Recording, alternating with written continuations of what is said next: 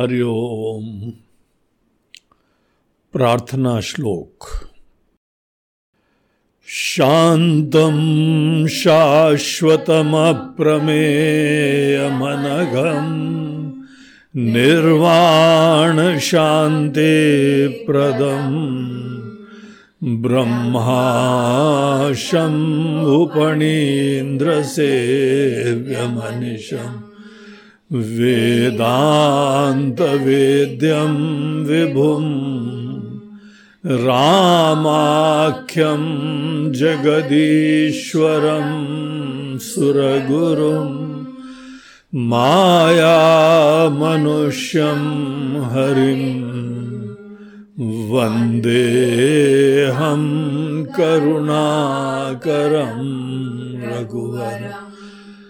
भूपालचूडामणिं नान्यास्पृहा रघुपते हृदये स्मदीये सत्यं वदामि च भवानखिलान्तरात्मा।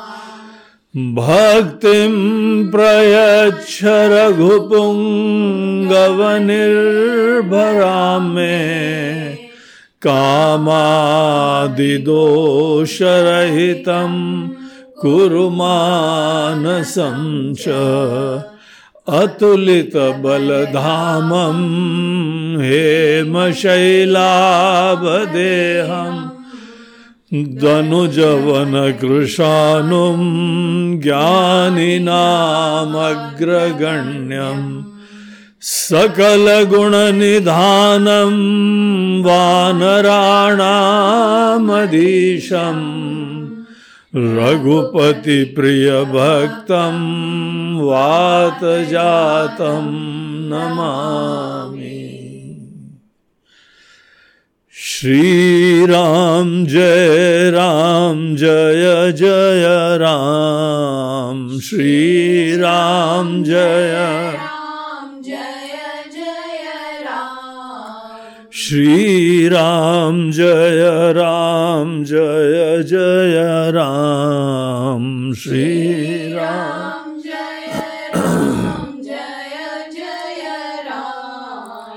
श्री राम जय राम जय जय राम श्री राम जय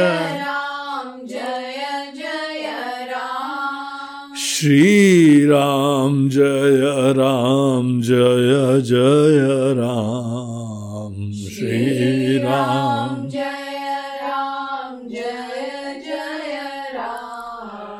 श्री राम जय राम, जय जय राम। श्री राम जय राम।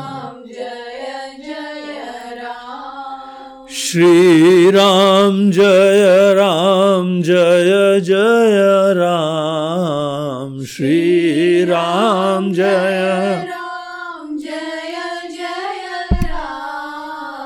श्री राम जय राम जय जय राम। श्री राम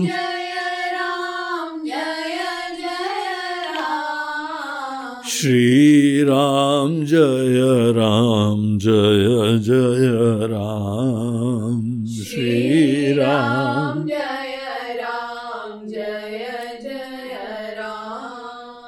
श्री राम जय राम जय जय राम श्री राम जय राम जय जय राम श्री राम जय राम जय जय राम श्री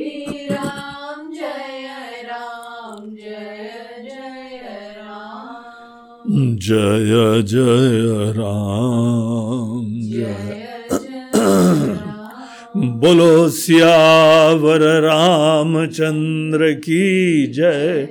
पवन सुत हनुमान की जय। बोलो, भाई, सब संतन की नमः पार्वती पते। हर हर महादेव। हरि ओम। कल हम लोग सुंदरकांड के प्रसंग में देख रहे थे कि कैसे लक्ष्मण जी ने रावण के ही दूत को अपना दूत बना के उसका दिल पूरी तरीके से जीत के, उसको जीवन दान दे के, अब जो आपके जीवन का दान कर दे, नया जीवन हमको मिल जाए, उसके प्रति कितनी भावना और कृतज्ञता हो जाती है। तो ये जो यहाँ पे शुक नामक एक जासूस आया हुआ था, वो राम जी से भी बहुत प्रभावित हो गया था। उनकी उदारता, उनकी बड़प्पन आते ही आते विभीषण जी को कितना स्नेह मिला, कितना प्यार मिला। ये सब लोग रावण की सभा के जो मंत्रीगण हैं, जो और भी सब लोग होते थे वहाँ पे सब लोग ये देख के कि रावण का जो आचरण है, उससे थोड़े क्षुब्ध रहते थे। लेकिन ये राजाशाही व्यवस्था होती है, जो भी बहुत ही तपस्या से, बल से राजा बन जाता है, राजा के साथ ही आदमी को जीना होता है, झेलना पड़ता है। जब कोई व्यक्ति अपने कर्मों के वजह से कोई पद प्राप्त करता है तो वो हम सब लोगों को स्वीकार करना पड़ता है। ईश्वर उसको उनके कर्मों के अनुसार कोई स्थान देते हैं। अब राजा हो गए, हम लोगों के मंत्री हो गए, अनेकों अफसर लोग हो गए।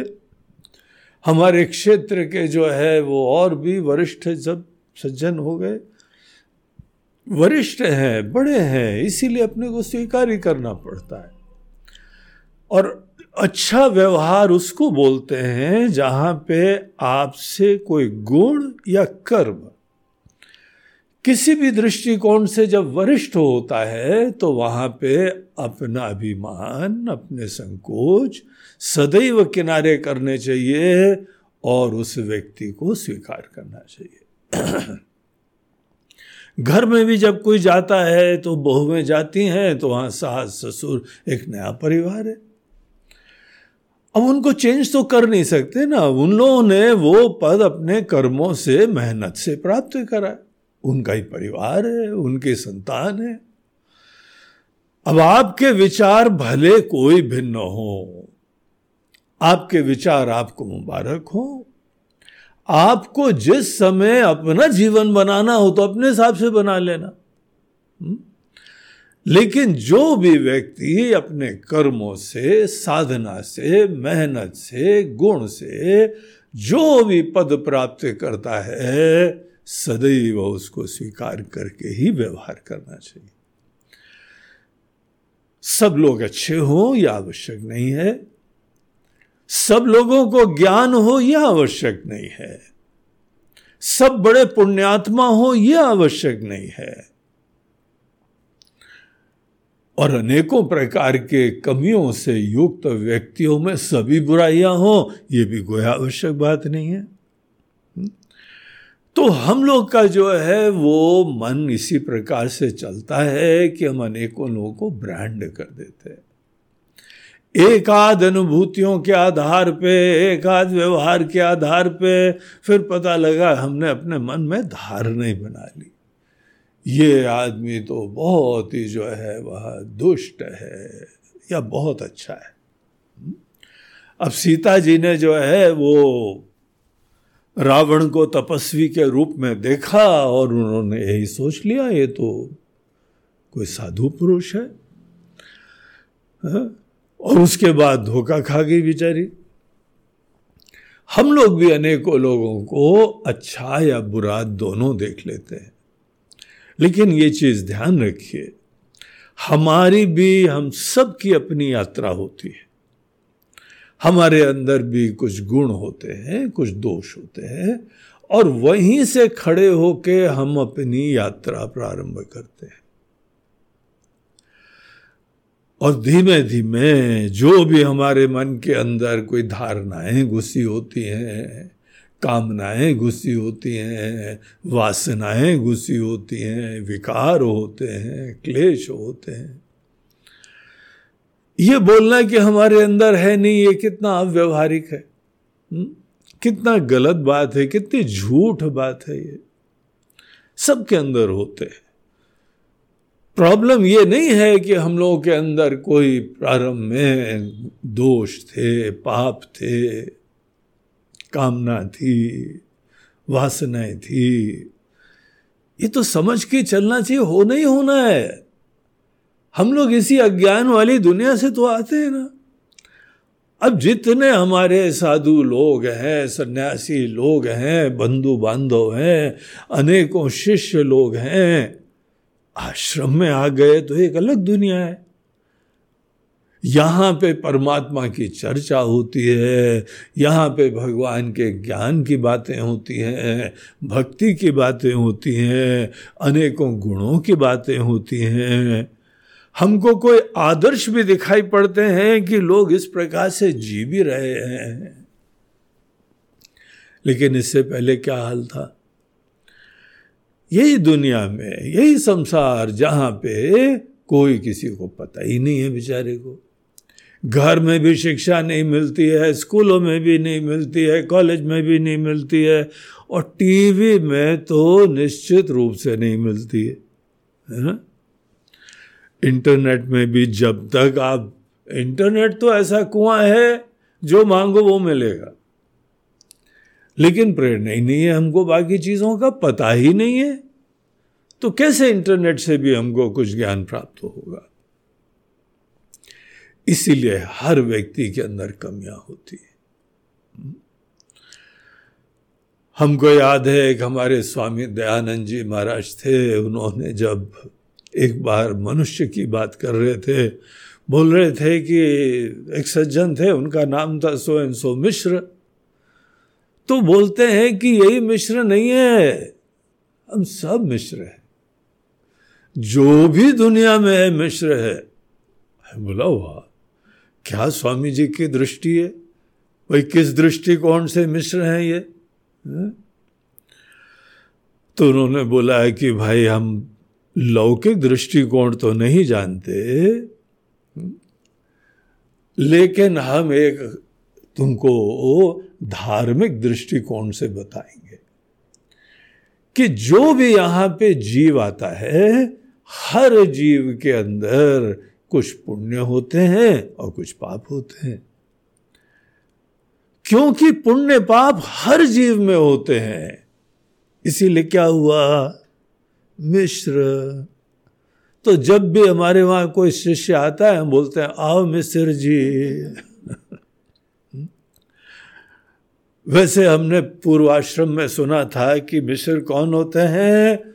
मिसिर करें, घिसिर घिसिर। लईला लोन चबाए, देहरी पर से गिर पड़े, मिसराइन पर गुर्राएँ। इनको बोलते हैं मिसिर। अब ये मज़ाक मज़ाक में, अब ये नहीं है, आप इसको प्रमाण समझ के जितने मिश्र मिले, आप सबको जो है, वो उनके ऊपर ये बात बता देना, घिसिर घिसिर करते रहते हो तुम लोग गलती अपनी है, ज़बरदस्ती किसी और पर ठीकरा फोड़ते हो। तो ये लोक में ऐसी लोकोक्तियाँ होती हैं, हँसी मज़ाक की, लेकिन वस्तुतः हर जीव के अंदर पुण्य पाप रूपी मिश्र कर्म होते हैं। साधना वो होती है कि हम लोग अपने अंदर अच्छी चीज़ें बढ़ाएँ और बुरी चीज़ों को अंकुश दें शुरुआत में, फिर उसकी गहराई में जाएँ और उनको दूर करें।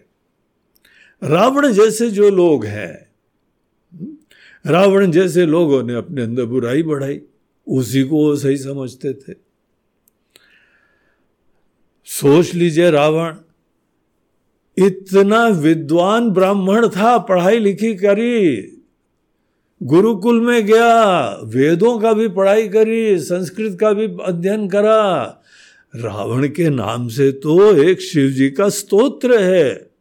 शिव तांडव स्तोत्र। और क्या शब्दावली है उसमें? है? लगता है कि किसी विशेष जानकार ने ही लिखा हुआ है। लेकिन यहाँ पर हम लोग को दिखाई पड़ता है कि कई लोग अध्ययन करते भी हैं, लेकिन उनका ज्ञान उनके दिल में नहीं आ जाता है। हमारे हृदय में ज्ञान जाए, तब हमको आशीर्वाद मिलता है। तो यहाँ पर ये जो अपना सुख भी था, उसने राम जी के गुण देखे, उसके हृदय के अंदर बड़ी सुंदर संवेदनाएँ जगी। और फिर उनके छोटे भाई लक्ष्मण लाल जी को तो उन्होंने देखा और उनका आशीर्वाद प्राप्त हो गया। उनको जीवन दान मिल गया। बहुत ही हाईली प्रभावित था। और यहाँ से लंका पार से वो लंका वापस गया और वहाँ पे जाके रावण ने देखा तो एकदम बड़ा खुश हुआ, हंसा। और पूछा, अपना हालचाल बताओ। और वहाँ विभीषण के हालचाल बताओ, जिसकी मृत्यु निकट आ चुकी देखो, क्या बेवकूफ़ आदमी है। राज्य करता हुआ यहाँ से चला गया। और उन तपस्वियों के पास मरने के लिए वो सब यहाँ पे आ रहे हैं। सब राक्षस लोग खा पी जाएँगे। कभी सोचा है आपका लंच, आपका डिनर, बगैर आपके बोले चले आ रहा है आपके पास? है? ऐसे देख रहा था। तो बोला, सबके हाल बताओ। हाँ? ये राम जी वो राम जी नहीं, वो तपस्वी। वो दोनों तपस्वियों का भी हाल बताओ। हमारी महिमा सुन के वापस चले गए क्या? कि टिके हुए हैं। तो ये हमारी महिमा जो है, इतनी परम्पार है। तो वो इसी हवा में था, इसी भाव में रमा करता था। और हमको सब वहाँ की उनकी सेना, वेना सबके हालचाल बताओ। कहसी न रिपु दल तेज बल। उनका तेज बताओ, उनका बल बताओ, उनकी सेना के सब लोगों के बारे में बताओ। तुम्हारी शक्ल में हमको बड़ा जो है वो आश्चर्य दिखाई पड़ रहा है। इतना चकित चेहरा क्यों है तुम्हारा? ये नॉर्मल नहीं है। तुम यही राज्यसभा में बैठते थे भाई। हम सवेरे शाम देखते थे तुमको, ऐसा तुमको कभी नहीं देखा। क्या हुआ बताओ। तो वो पूछता है और हमारे जो शुक महाराज हैं कन्वर्टेड भक्त हाँ, राम जी के दिल से भक्त हो गए वो कन्वर्जन हो तो ऐसा होना चाहिए।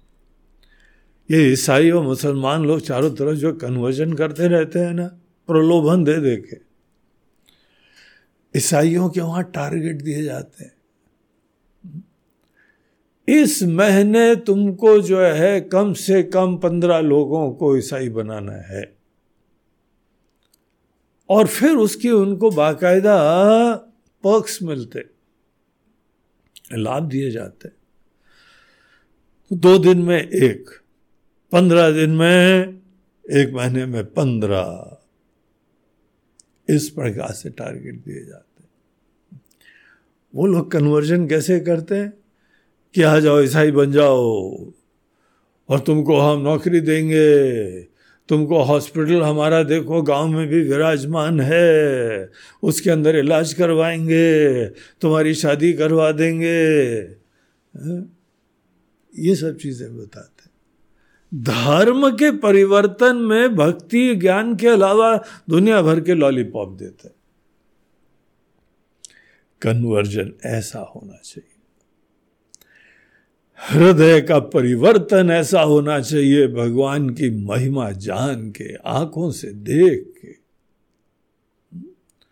संतों का जीवन देखो, उनके विचार देखो, कैसे सब प्रभावित होते हैं और कैसे इसी पथ पे चलने के लिए प्रेरित हो जाते हमारे आश्रम में जो है, वो देश विदेश से, रूस से और अनेकों जगह से विद्यार्थी आते वेदांत पढ़ने के लिए आते कई बार हमको लगता है ये सात समुंदर पार वहाँ से अपने भारत देश चले आ रहे हैं, यहाँ पे अध्ययन करने के लिए। देखिए, पहली बात तो भारत देश और इसकी संस्कृति, इसका जीवन दर्शन, इन सब चीज़ों की कितनी महिमा है। कैसे लोग सुनते हैं, बड़े आदर से स्मरण करते हैं, संकल्प करते हैं और इतनी लंबी यात्रा करके यहाँ पहुँचते और जब सुनते हैं, अनेक लोग बोलते, बस महाराज जी, हमने बहुत दुनिया देखी है, अब तो हमको अपना शिष्य बना लो, अब हम इसी ज्ञान के लिए अपने आप को समर्पित करना चाहते हृदय का परिवर्तन ठीक समझ के वजह से यही असली परिवर्तन होता है। शोक का अंदर से धर्मांतरण हो गया था, कन्वर्जन हो गया था। अब रावण के पास वो आए तो क्या बोलते हैं रावण को? रावण ने को प्रश्न पूछे। तो बोलता है, नाथ कृपा करी पूछे जैसे मानव कहा क्रोध तजित से मिला जाई जब अनुज तुम्हारा, जात ही राम तिलक ते सारा रावण दूत हम ही सुनी कान कपिन बाँध दीन दुख नाना, श्रवण नासिका काटे लागे, राम सपत दीने त्यागे। पूछहु नात राम कटकाई, बदन कोटि सत बरनी न जाय राम भालु कपिधारी बिकटानन विशाल भयकारी जेहि पुर दह उहते सुत तोरा। तह दिल अमित नाम भट कठिन कराला अमित नाग बल विपुल विशाला।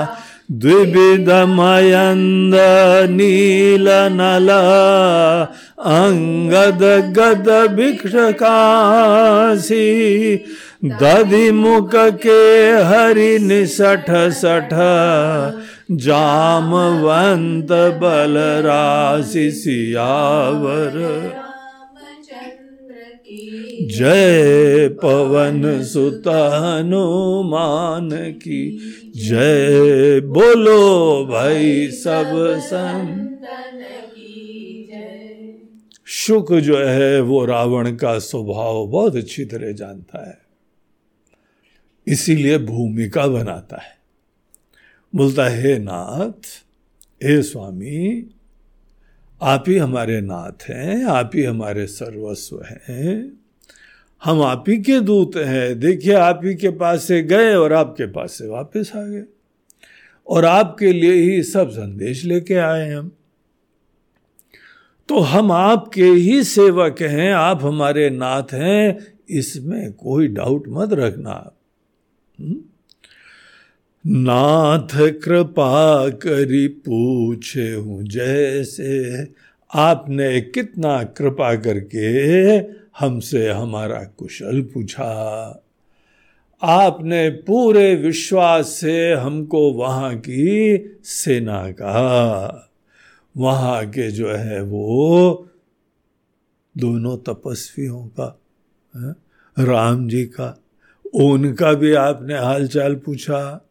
विभीषण को क्या हुआ? आपने ये भी हमसे पूछा।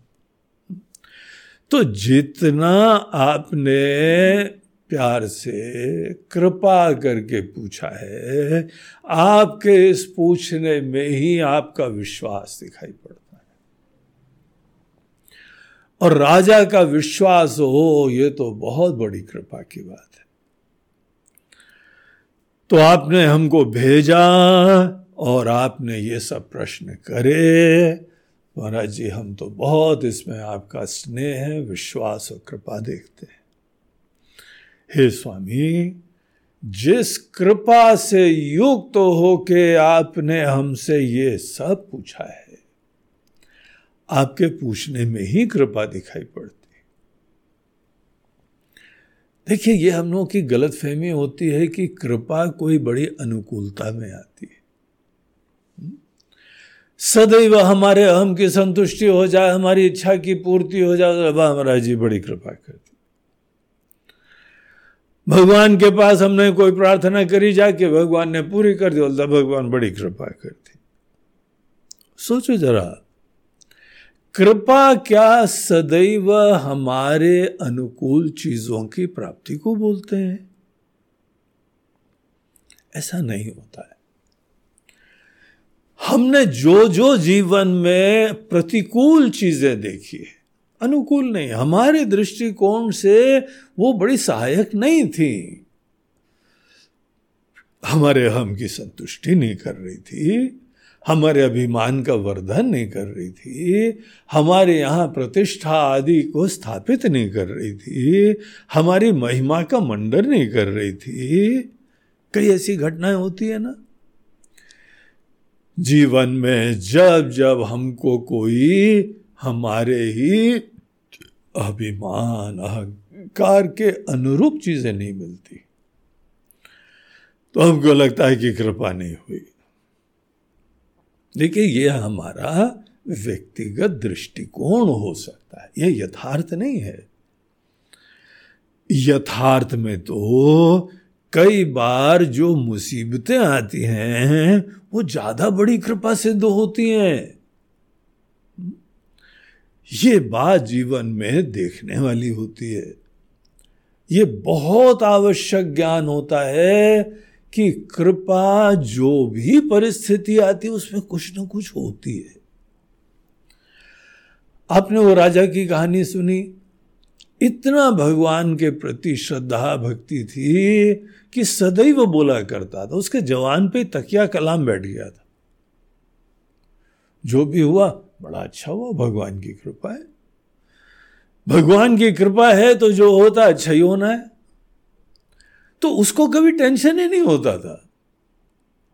जब सब चीज़ में कोई सकारात्मक दृष्टि रखे, आशीर्वाद देखे, कृपा देखे, उस व्यक्ति को जीवन में कोई टेंशन होगा क्या? क्षुब्ध होगा, चिड़चिड़ा होगा, गुस्सा होगा, तनाव से युक्त तो होगा? कुछ नहीं। ये तनाव, ये चिड़चिड़ापना, ये अशांति कितना स्पष्टता से दिखता है। कि हमारे मन के अंदर कोई न कोई अपेक्षाएँ और आग्रह होते। यही होना चाहिए। ठीक है, सबकी सोच होती है, हमारी भी सोच है। हमारी सोच है कि इसी से ही हमको सुख मिलेगा। वैसा नहीं होता है तो हमको अफसोस लगता है। लेकिन जरा व्यापक दृष्टिकोण से देखो, हर परिस्थिति केवल भगवान लाते हैं। और कोई नहीं ला सकता है।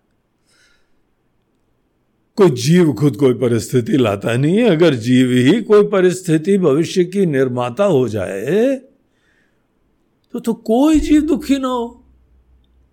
हर जीव अपने हिसाब से तो अनुकूल ही लाएगा, है ना?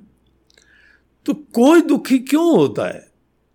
क्योंकि हर परिस्थिति हमारे हिसाब से नहीं आती है। लेकिन देने वाले के हिसाब से उचित लग रही है उनको। दे रहे हैं भगवान।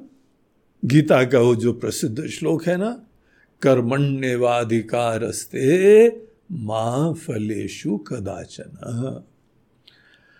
अर्जुन तुम्हारा अधिकार, तुम्हारा पुरुषार्थ कर्म करने में है, फल का निर्माण करने में नहीं हो सकता है।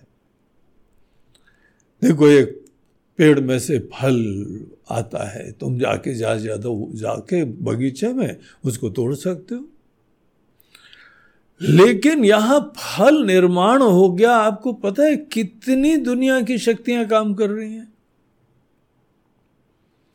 बरसात भी काम कर रही, इंद्र देवता काम कर रहे हैं, किसान काम कर रहा है, खेत पानी वगैरह सब आ जाए, उसको खाद मिल जाए, कीटाणु नहीं आए तो पूरी दुनिया।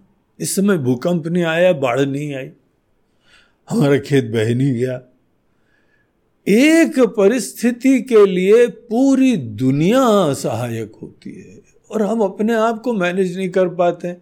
हमारा इंद्रिय, हमारा मन, हमारा शरीर, हमारा घर, हमारी छोटी सी दुनिया, उसको मैनेज नहीं कर पाते। तो कर्म फल कभी हम लोग नहीं लाते। कर्म फल सदैव ईश्वर लाया करते।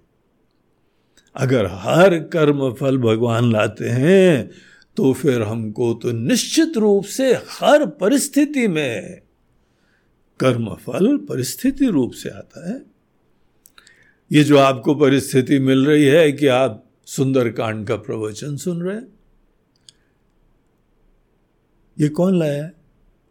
को, कोई भी श्रोता बोल सकता है हम लाए। और नहीं वक्ता बोल सकता है। हम बोले, नहीं नहीं, हम ही लाए होंगे। कैसे लाए होंगे? कितने लोगों का सहयोग चाहिए? तब जाके ये सब चीज़ें हो भी पाती हैं। तो जो सच्चाई में जिएगा ना, वो कभी भी किसी भी परिस्थिति के निर्माता की तरीके से अपने आप को नहीं देखेगा। इसीलिए तो हनुमान जी इतने विनम्र रहते भगवान तारीफ़ कर रहे हैं, हनुमान जी बोलते हैं, भगवान का आप हमारी लेग पुलिंग कर रहे हैं। आजकल की भाषा होती ना तो भगवान बोलते हैं, अरे भगवान करा धरा आपने आप ज़बरदस्ती हमारी पैर खींच रहे हैं। चने के झाड़ पे चढ़ा रहे आप हमको। शायद परीक्षा ले रहे हो, शायद देखना चाहते हो। हमने नहीं करा है भगवान। सब परिस्थितियाँ आती जाती हैं। हम उस परिस्थितियों में अपने हिसाब से जो भी हमको उस समय उचित लगता है, जो हमारी अकल में आता है, हम बेस्ट पॉसिबल कर देते हैं। तो कोई परिस्थिति जो है, वो हम लोग नहीं लाते। तो राजा साहब थे, बड़ा निश्चय था उनको। सब बहुत अच्छा होता है। उनके मंत्री साहब थे, उनको भी बोधे राजा का जीवन दर्शन, उनका ज्ञान बहुत पसंद आता था। वो भी बोलते थे हाँ महाराज जी, चिंता विंता करने की कोई ज़रूरत नहीं है। जब भगवान ने सब भेजा है, कुछ ना वो अच्छा होगा। हम लोग यहाँ पे बेस्ट पॉसिबल सेवा करें अपने प्रजा की, राज्य की, चिंता विंता नहीं करते। बड़ा अच्छा राज्य चल रहा था उनका। लेकिन उन्होंने प्राप्त करा था बढ़िया लोगों का सत्संग। और तभी जाके दिमाग में ये बात बैठी थी। अब जो राजकुमार थे ना, उनको वो सब ज्ञान का सौभाग्य नहीं मिला था। यद्यपि राजा बहुत कोशिश करते थे अच्छे अच्छे संगत में जाए, अच्छे विद्वान लोग घर में भी आए। जब भी हो सके तो विद्वानों को घर में लाओ, थोड़ा सेवा करो, उनको भोजन वोजन खिला दो और बैठ के कुछ सत्संग की बातें करो। तो यद्यपि सब करा करते थे, लेकिन अब संयोग की बात है कि लड़के के अंदर ही आस्था नहीं बैठी। तो वो एक बार जो है, राजा साहब का देहांत हो गया, ये राजा बन गए और ये राज्य करते थे, लेकिन मंत्री पुरानी थे। एक दिन ये बैठ के कोई सेव फल खा रहे थे, अपने गार्डन में बैठे हुए और खुद ही हाथ से अपने चाकू से बढ़िया प्यार से छील रहे थे। एकदम चाकू थोड़ी स्लिप करी और उनका अंगूठा थोड़ा सा कट गया। तो पीछे मंत्री खड़े थे। बोले, राज साहब, कोई चिंता नहीं, इसमें भी भगवान की कृपा है। अब ये सुन के तो पसंद तो आता नहीं था, अब तो भड़क ही गए हो। बोलते हैं मंत्री महोदय, आप हमारे पिताजी तुल्य हैं हम आपका आदर करते हैं। आप आज भी हम लोगों के लिए मार्गदर्शन करते हैं, लेकिन आपको नहीं लगता ये हद हो गई? राजा का अंगूठा कटा और आप बोल रहे हैं कि बहुत अच्छा हो गया, जो भी कृपा ही भगवान की। तो मंत्री बोलते महाराज, ऐसी हमारी भावना नहीं है कि राजा को कुछ खराब हो, लेकिन अब जो घटना घटित ही हो गई है ना तो उसमें अफसोस करने से क्या मतलब है? उसको निपटो। बैलेंस से और ये बैलेंस रखने का बहुत बढ़िया तरीका है कि जो हो गया, सब इसमें भी अच्छा ही होगा, कुछ पता नहीं क्या अच्छा है। तो इनको तो बहुत गुस्सा है नए राजा साहब को। तो सिपाहियों को बोला, इनको हमारी नज़रों से हटाओ जरा यहाँ से। इनको बंद कर दो जाके। घर में ही जो है हाउस अरेस्ट कर दो इनको। और हम जो है विचार करते हैं, क्या इनका इंतज़ाम करा जाए? अब ये बड़ा डेलिकेट मामला है। पिताजी के समय के मंत्री वो गए तो इनको भी उन्होंने बंद कर दिया, दंड दे दिया। तो वो अच्छा एग्ज़ाम्पल नहीं होगा। इनको बनाए रखें, ये भी हमारे लिए संभव नहीं है। और इनको हटा दें, ये भी संभव नहीं है। तो बेचारे बड़ी दुविधा में थे, सोच रहे थे, क्या निर्णय लें, क्या निर्णय लें? तो उन्होंने दूसरे दिन सभा में गए, नहीं, बोला कि आज हम बाहर जा रहे हैं तो सब लोग, तुम लोग देख लो, काम वाम जो भी। तो जंगल चले गए। जंगल चले गए, वहाँ पे अकेले ही सिपाही पाही भी पीछे रहे, नॉर्मली सिपाही भी साथ में रहते हैं, लेकिन घोड़ा दौड़ाते हुए वो अंदर निकल गए। और वहाँ पे जाके कोई उनका उस दिन निशान ही नहीं लग रहा था। कोई जानवर ही नहीं उन्होंने मारे। और अकेले पड़ गए घने जंगल घने जंगल में एकदम कोई कबीले लोग आए, भील बिलाड़े। हाँ? और आके चारों तरफ़ से राजा को उन्होंने अटैक करा और उनको पकड़ लिया। वो बोलते हैं, अरे, हम राजा हैं राजा हैं। बोलते, चुप और उनका मुँह भी बाँध दिया आँख भी बाँध दी और उनको, उनके घोड़े पे उल्टा लिटाया और ले गए कहीं पे। चलते गए चलते गए चलते गए। फिर कहीं पे जो है उनको लोगों की आवाज़ सुनाई पड़ रही थी। नगाड़े वगाड़े की भी आवाज़ आने लगी। कुछ जो है वहाँ धूप वूप जल रही थी, उसकी गंध भी आने लगी और भी बड़ी विचित्र विचित्र गंध थी। वो सब वहाँ पे आने लगी तो उनको लगा कि हाँ चलो कोई हैबिटेशन में गाँव ले आए। तो उन्होंने उनको उतारा और उनके जो मुखिया थे उनके पास ले गए। और उन्होंने आँखें खोली, मुँह खोला। तो मुखिया समझ गए। तो उन्होंने उनसे क्षमा मांगी उन्होंने बोला, देखिए, राजा साहब, हमें क्षमा करिए, हमको पता लग गया आप राजा है। लेकिन आपको बताएँ, हमारे वहाँ एक बार ये होता है बड़ा ये यज्ञ। और इसमें हम लोग माता जी के पूजा करते हैं, और जब पूजा खत्म होती है तो हमारी एक मंडली जाती है जंगल में, जो भी पहले मिल जाता है, उसको पकड़ के लाते हैं, उसकी बलि चढ़ा देते हैं। तो कोई राग द्वेष होता नहीं है, हम इसी को पकड़ेंगे, उसको पकड़ेंगे, जो भी आए, भगवान की इच्छा से। तो भगवान की माता जी की इच्छा से आपको पकड़ा गया है और माता जी की इच्छा से आपको बलि दी जाएगी है? अब वो आदमी न कभी नाम ले न भगवान का स्मरण करे अब मन ही मन जब और कोई भरोसा नहीं तो भगवान का पहली बार जीवन में नाम जपना चालू करो और नाम की महिमा अपरंपार तो होती है, है? तो उनको जो है वो सब अनेकों इधर उधर के नदियों के नालों के जल लाए, जो भी इनके लिए पवित्र थे। झरनों से लाए, नालों से लाए और नदी से लाए, सब भिन्न भिन्न जल ला के इनका स्नान कराया गया। कोई पानी शुद्ध था, कोई बड़ा शुद्ध था, सभी टाइप के थे। वो चुपचाप बैठे रहे, कुछ कर नहीं सकते। करो भैया। फिर उनके ऊपर बाकायदा जो टीका वीका लगाया गया, बड़ा लाल सा, और उसके बाद गले में माला पहनाई गई, और पूछा हाँ भाई, सब तैयार है? बकरा भी तैयार है। तो पंडित जी ने बोला हाँ चलो एक बार हम फाइनल इंस्पेक्शन और कर लें। तो मुख्य उनके पुजारी आए। उन्होंने बड़ा सूक्ष्म इन्वेस्टिगेशन करा। राजा साहब जो है कौपीन में खड़े हुए थे, अंडरवियर में, बाकी तो सब कदम उतार दिए गए थे वो। नहलाए धोए गए थे। टीका वीका मोटा सा लगा हुआ, बाल ऐसे खुले हुए, और राजा साहब खड़े थे। पंडित जी ने पूरा इंस्पेक्शन करा, और जहाँ अंगूठा देखा, और उसमें कट देखा, एकदम जो है भड़क गए। कौन लाया है इनको? कैसे इनएक्सपीरियंस लोगों को भेज दिया लाने के लिए?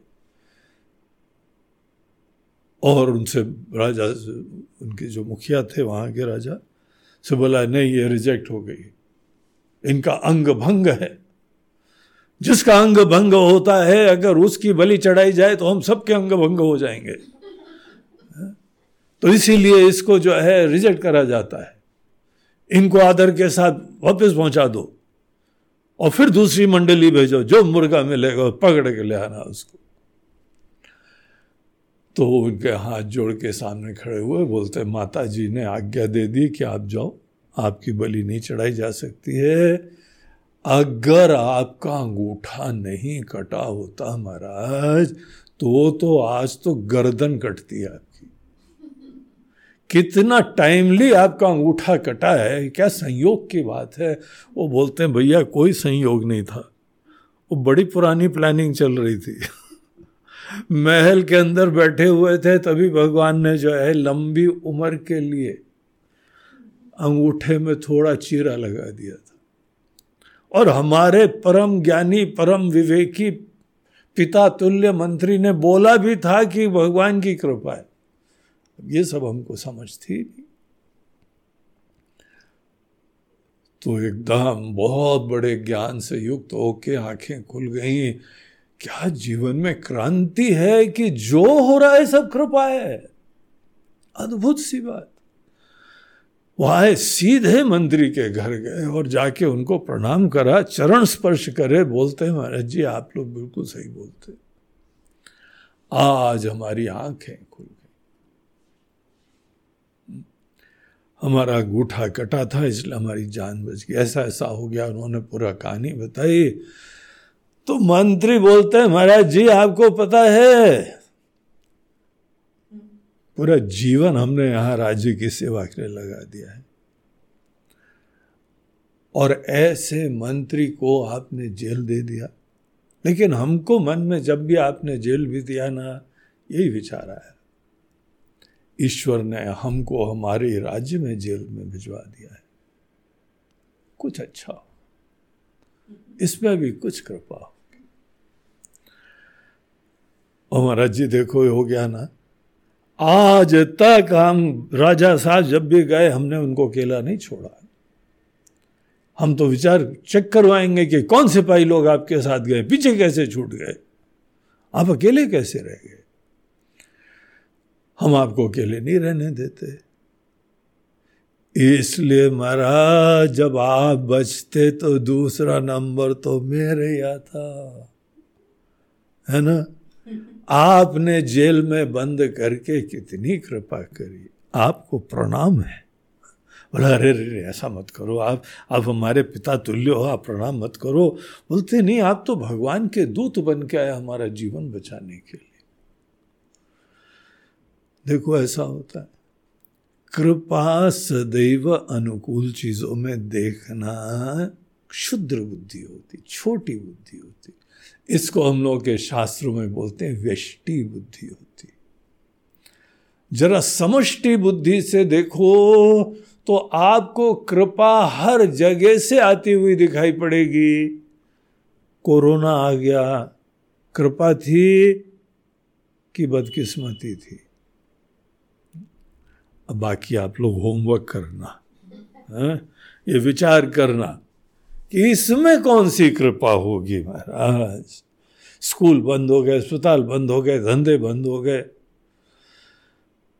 सोचना, विचारना, सब में कृपा होती है, हमको तो दिख रहा है। तो यहाँ पे शु को बोलते हैं नाथ कृपा करी पूछे हूँ, जैसे आपने बड़ी कृपा से हमसे पूछा। अब एक निवेदन है प्रभु, उतने ही आप कृपा से सुनना। आपने कितने प्यार से, धीरज से और बड़ा स्नेह से, शब्द कितने प्यारे थे, आदर से युक्त थे। हमारे ऊपर कृपा बरस रही थी। अब महाराज जी, आगे भी कृपा बनाए रखना हाँ? मानहु कहा क्रोध तजित से हमारी बात मान लेना, उतनी ही कृपा से, उतना ही स्नेह बनाए रखना, उतना ही विश्वास बनाए रखना। और एक चीज़ और अब हम बहुत ज़्यादा तो नहीं बोलेंगे कि यही आपकी कमी है। यही आपको लेके डूबेगी एक दिन। हम इतना तो नहीं बोलेंगे। लेकिन आप क्रोध किनारे करना महाराज जी, गुस्सा मत आने दे। गुस्सा नहीं करो तो हम बोलें। मानहु कहा, क्रोध तजित से, वैसे जितने प्यार से आपने कृपा करके पूछा, उतना ही कृपा से, धीरज से सुनना। तो सुनो महाराज, मिला जाए जब अनुज तुम्हारा, जात ही राम तिलक ते ही सारा। जब आपके अनुज छोटे भाई, वहाँ पे जब उन लोगों से मिले जाके, उन लोगों से है ना? ये तो राम का नाम ले लेता है, इनको प्रॉब्लम नहीं है। तो जब राम जी से मिला, जात ही राम, तिलक ते ही सारा। राम जी ने उसको जो है राज तिलक कर दिया। समझ रहे हो ना आप? ये गद्दी उसके नाम कर दिया आपने सोचा कि वो कहाँ पे मरेगा जाके क्या हाल होगा? जाते ही जाते हाँ, जात ही राम तिलक ते ही सारा लगा दिया तिलक। तो वहाँ उनको नाम भी अब लंकेश करके बुलाते क्योंकि राज तिलक हो गया। रावण को चालू हो गया। वही जिसको मना करा था। गुस्सा। रावण के अंदर गुस्सा भड़कने लगा। हाँ? तो बोला कि एक तो उन्होंने ये करा और फिर बाद में हमको पकड़ लिया गया। तो काफ़ी तेज लोग थे वो लोग। हम जल्दी जल्दी कितने मिशन के ऊपर गए हैं, कभी पकड़े नहीं गए। लेकिन ये लोग हमसे भी दो हाथ आगे थे, पकड़ लिया हमको इन्होंने। और जिस समय रावण दूत हम ही सुनी काना, पूरा इंटरोगेशन करा गया हमारा। सब जानकारी निकाली गई और हमको बहुत महाराज जी दुख दिए इन्होंने। बहुत पिटाई करी। भयंकर पिटाई करी। बाँध दिया हमको। बाँध के मारा। और उसके उपरांत घुमाया। और फिर ये कहा कि इसके भी नाक कान काट दो। रावण तो हमारे पूरे कुल के नाक कान के पीछे पड़े हुए हैं। बेचारी सूर्पनखा, है, उसके भी नाक कान काट दिए। इनका नाक कान मिशन है, नाक कान काटो मिशन। तो एकदम उसने अपने नाक पे हाथ फेरा कि यार, ये नाक भी ना चली जाए। तो बोला, ये महाराज, हमारे नाक कान श्रवण नासिका काटे लागे। देखो, कान और नाक, ये ज्ञान के दो स्रोत होते हैं एक जो है शब्द सुनते हैं और नाक से खाना सूंघते हैं। दुनिया भर की जो है खाना क्या बना हो, हमारे वहाँ एक भक्त आए थे तो यहाँ आश्रम में आए, बोलते, महाराज जी, कहीं पूड़ियाँ बन रही हैं? बोला, अरे, हम लोग रात को पूड़ी उड़ी नहीं खाते भैया, हम खिचड़ी खाते बोलते हैं पूड़ी बन रही है बोला "अरे, हमको नहीं पता कैसे तुमको? तो उन्होंने सूँगा कस के बोला पूड़ी बन रही महाराज। और सही में हमने थोड़ा दाएँ बात सो भिजवाया तो पिछवाड़े में आश्रम के पीछे घर में पूड़ियाँ बन रही थी। ऐसी उनकी नाक हमको भी लगा इनके भी नाक कान काटने चाहिए। इतनी तेज नाक है कि वो यहाँ से जाके दाएँ बाएँ गलियों से निकल के उस घर के दरवाजे खिड़की में घुस के किचन में सूंघ के आ गए पूड़ियाँ बन रही हैं हलवा भी बन रहा है। ये बाहर के विषयों का भान कराने का बहुत ही प्रभावी तरीका होता है। और कान, अरे भैया एक तो नाक जो है ना सूंघती ऊंघती है, वो तो ठीक है, लेकिन नाक का एक और इशू होता है। नाक हमारी प्रतिष्ठा का इशू होता है। है ना? किसी ने गड़बड़ करा, लड़के बच्चों ने बोला, यार, हमारी नाक मत कटवा देना तो। बोलते हैं ना ऐसे ही। लड़की जाएगी ससुराल, उनको भी बोलते हैं, बेटा, हमारी नाक मत कटा देना। ये नहीं बोलते हमारी इज़्ज़त की लाज रखना, हमारी नाक की लाज रखना। तो नाक व्यक्ति के कुल की प्रतिष्ठा का विषय बना है, उसका प्रतीक होता है। और जब ऐसी लौकिक अस्मताओं की प्रतिष्ठा ही से हम संतुष्ट होते हैं तो वहाँ पे आदमी कोई अपनी और आत्म का ज्ञान आदि कैसे प्राप्त करेगा जब किसी के अंदर मैं के बारे में इतनी दृढ़ धारणाएँ होती हैं तो उस आदमी के द्वारा आत्म का ज्ञान नहीं प्राप्त हो सकता है। आत्म के ज्ञान के लिए पात्रता होती है कि हर व्यक्ति को नाक कटानी पड़ती है। और कान कान तो महाराज अच्छे होने चाहिए। हाँ कान जो है गुरुदेव के वचनों की तरफ़ होना चाहिए। सत्संग की तरफ़ होना चाहिए। बाकी दिशा में कान की जाने की प्रवृत्तियों को हम, उसको काटना पड़ता है। आप सोचो, आश्रम क्यों एकांत में बनाते हैं? कान काटे हाँ? क्यों विनम्र करते हैं? ना काट रहे हैं। वो सदैव शरणागति और ज़मीन पे भी बैठना, प्रणाम करना, साष्टांग प्रणाम करना भगवान को भी प्रणाम करना, कभी झुका नहीं, वो आज प्रणाम कर रहा है। कट गई ना नाक अर्थात झूठी प्रतिष्ठा। झूठी प्रतिष्ठा है। तो नाक कान काटना, जो व्यक्ति अपनी प्रतिष्ठा नहीं छोड़ना चाहता है, वो नाक नहीं कटवाता है। और जो आदमी सोचता है कि दुनिया वाले क्या कहेंगे, वो अपने कान नहीं कटवाता है? तो दुनिया वाले क्या कहें? अरे भैया, दुनिया वाले जो कहें, सो कहें। तुमने कभी सोचा है कि तुम भगवान क्या कहते हैं? वेद क्या कहते हैं? गीता क्या कहती है? रामायण क्या कहती है? संत लोग क्या कहते हैं? वो सुना है तुमने कभी? सोचा? जी संत तो कहते ही रहते हैं। बाकी अनेकों लोग जो हैं, वो बड़े असंग होते हैं। असंग? बोलते हाँ संतों से असंग दुनिया के साथ संग। होना चाहिए था उल्टा। दुनिया से असंग, संतों की वाणी में संग। भक्ति। तो उतने तो भैया कान काटने पड़ेंगे?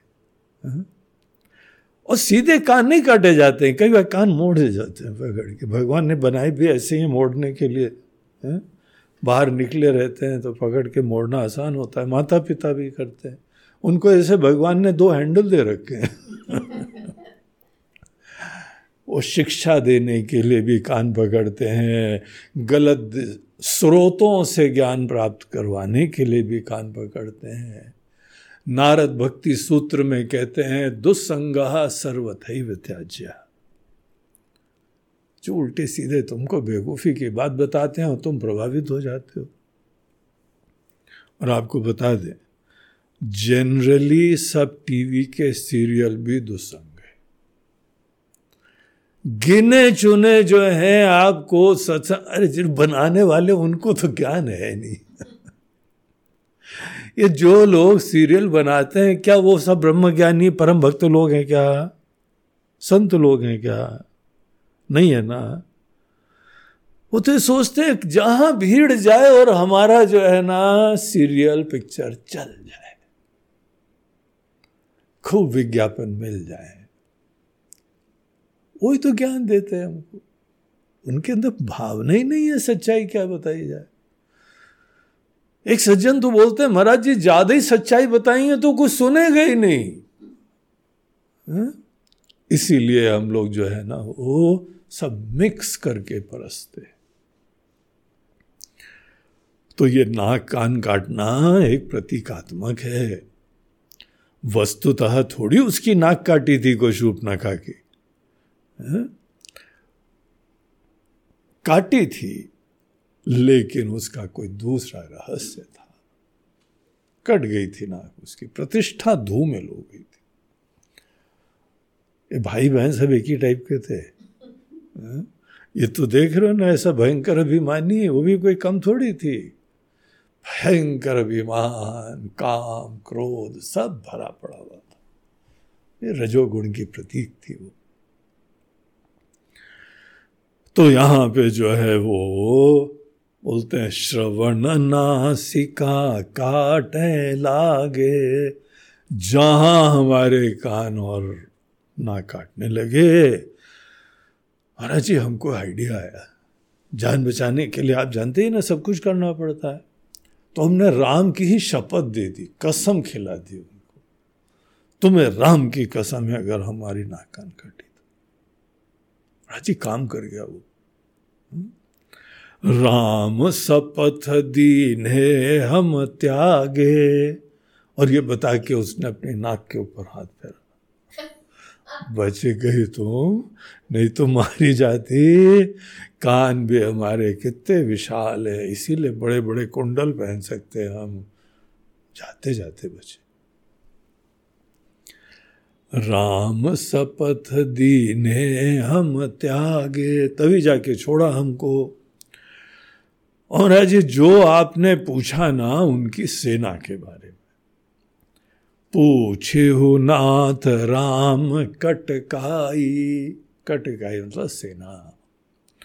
राम जी की जो है सेना के बारे में जो आपने पूछा है तो हम क्या बताएँ? बदन कोटि सत बरनी न जाई, वो तो कोटि बदन कोट करोड़ों मुख से भी। हम एक मुँह से क्या महाराज जी, करोड़ों मुख से उस सेना की संख्या का हम वर्णन नहीं कर सकते। गिनना पूरा असंभव था उसके लिए। इतनी विशाल सेना अकल्पनीय था हमारे लिए। अकल्पनीय बोल के ही हम मात्र संकेत कर सकते हैं। कि कितनी ज़्यादा सेना थी। और उस सेना में कौन कौन लोग थे पता है आपको? नाना वर्ण भालू कपिधारी, विकटानन विशाल, भयकारी। अरे इतने रंग के नाना वर्ण वर्ण अर्थात रंग। इतने प्रकार के वानरों के रंग होते हैं। हमने तो अभी तक दो ही देखे हैं, लाल और काला। है? कल ही हम लोग कहीं यात्रा में गए तो दोनों के दर्शन हुए। पहले आए पूरी मंडली लाल वाले मुँह की और फिर लंगूर आए, काले मुँह वाले। हम्म? वहाँ पे तो नाना वर्ण इतने रंग के जो है वानर थे और भालू भी। आपने कभी जो है वो लाल भालू देखा है? हरा भालू देखा है? महाराज जी, हम देख के आ रहे नाना बरन भालू कपिधारी और बिकटानन चेहरा रे राम। से भयंकर चेहरे वाले कि उनको आँख मिला के देख नहीं सकते। ऐसा विकराल चेहरा। बिकटानन आनन जिनका चेहरा बड़ा विकट हो। विकटानन विशाल, बहुत बड़े बड़े और भयकारी, इतने डरावने हैं महाराज कि हम आपको क्या बताएँ। और आपको थोड़ा कंपैरिजन दे दें। जे ही पुर दहे हते सुत तोरा, जिसने हमारी ये लंका को जलाया था। वही जिसने आपके लड़के को मारा था। अक्षय कुमार। अक्षय कुमार को मारा था ना? कितना प्रिय था आपको बेटा। जिसने मारा था और पूरी लंका को जला दिया था।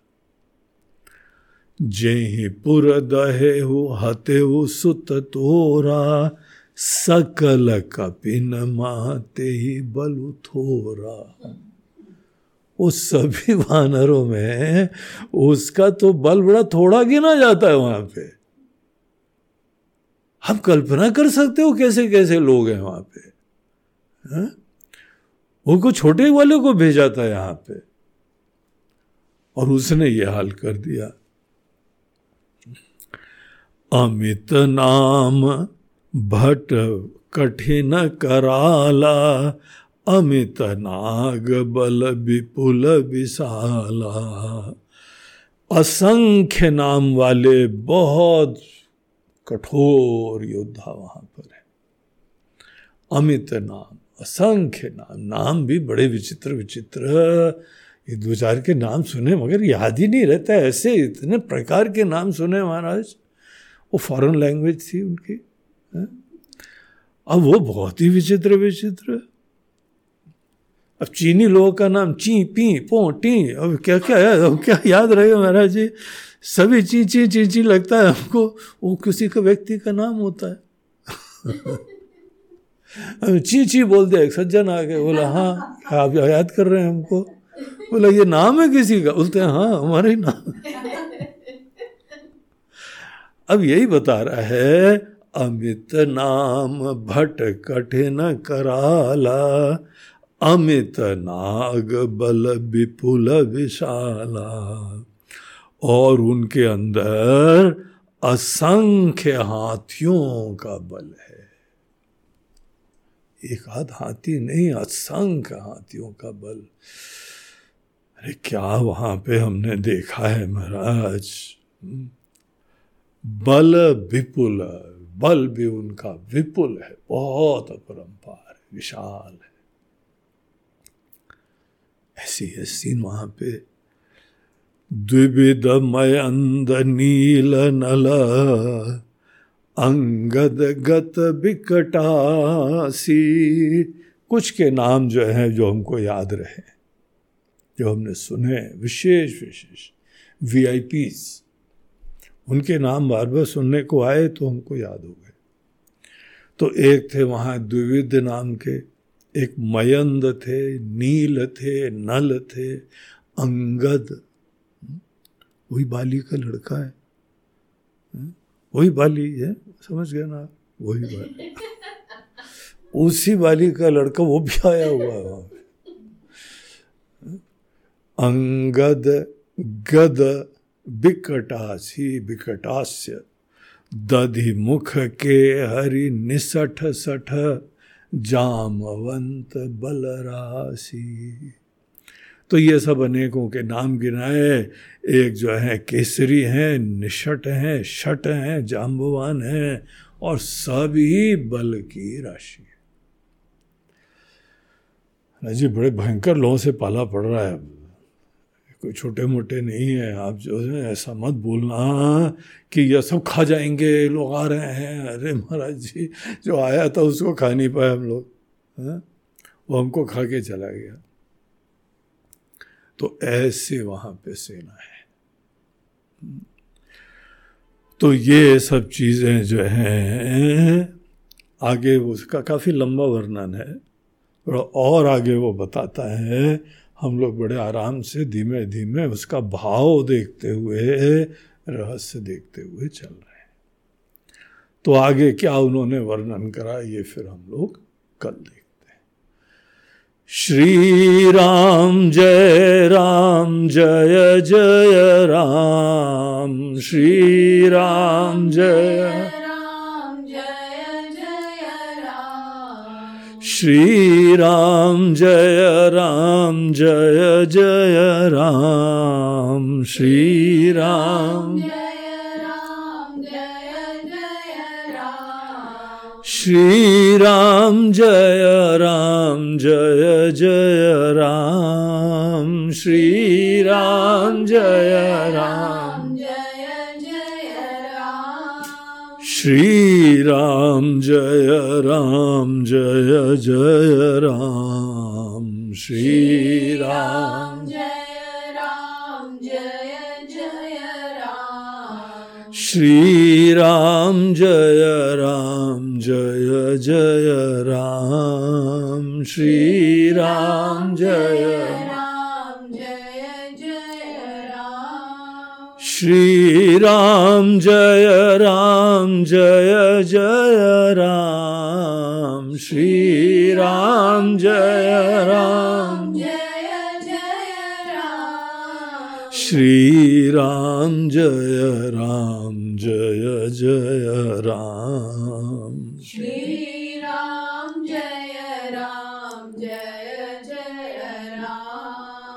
Ram Jaya Ram Jaya Jaya Ram. Shri Ram Jaya Ram Jaya Jaya Ram. Shri Ram Jaya Ram Jaya Jaya Ram.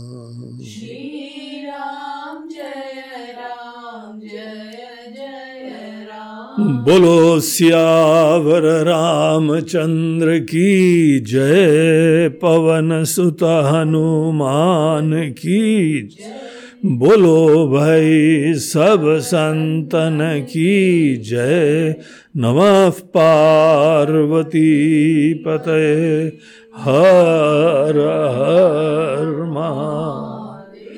नर्मदे हर बोलो, गंगा मैया की आज से नवरात्रें चालू हो गई हैं और नवरात्रों के प्रथम दिवस हमारे बम्बई के एक सज्जन और उनकी पत्नी उमेश भाई और कानन बहन। उमेश शाह और कानन शाह। उन दोनों ने अपने ही ग्रैंड चिल्ड्रन पोतों के लिए, जिनका नाम पोते और पोती, कबीर और अनायरा। तो कबीर और अनायरा उन्होंने नाम रखे अपने पोते पोती के। हम्म। तो उनके लिए माता जी से आशीर्वाद मांग रहे हैं, भगवान से प्रार्थना कर रहे हैं कि इनका जीवन सुखी, स्वस्थ और मंगलमय रहे। तो आज उनकी तरफ़ से ये आहुति दी गई है इस ज्ञान यज्ञ में। ज्ञान यज्ञ में जो लोग भी अपनी ये प्रयोजन कर रहे हैं, वो दरअसल आहुति दे रहे हैं। तो ये आहुति देने का सौभाग्य है। ज्ञान यज्ञ में आहुति सबसे ज़्यादा पवित्र दिव्य होती है। वैसे द्रव्य यज्ञ जो करते हैं हम लोग, अग्नि देवता को प्रज्वलित करके वहाँ पे आहुतियाँ देते हैं, उसका भी बड़ा, कोई भी यज्ञ हो, बड़ा उसका महत्व होता है। लेकिन ज्ञान यज्ञ में आहुति द्रव्य यज्ञ से सौ गुना ज़्यादा इसका महत्व होता है, इसका पुण्य होता है।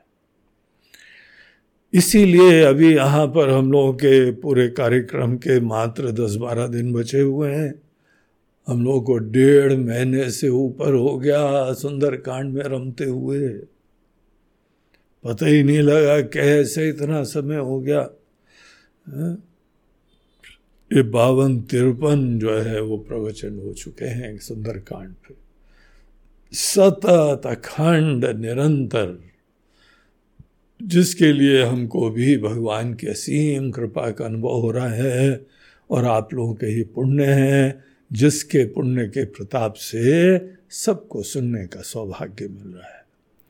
और अनेक अनेक भक्तों ने यहाँ पे इस ज्ञान यज्ञ में आहुति दी है। और भी जो लोग देना चाहें, वो हमारे ही यूट्यूब के नीचे आपको डिटेल मिल जाएँगे। प्रवचन के भी अंत में मिल जाएँगे। तो आप संपर्क कर सकते हैं और किसी के लिए आशीर्वाद, मंगल की कामना, इन सब चीज़ों के लिए ही हम लोगों के ये सब पूजा, हवन आदि हुआ करता है। तो आज के दिन जो है वो उमेश भाई और कानन बहन को बहुत बहुत शुभकामनाएँ और दोनों बच्चों को भी हमारा बहुत बहुत आशीर्वाद। हरिओम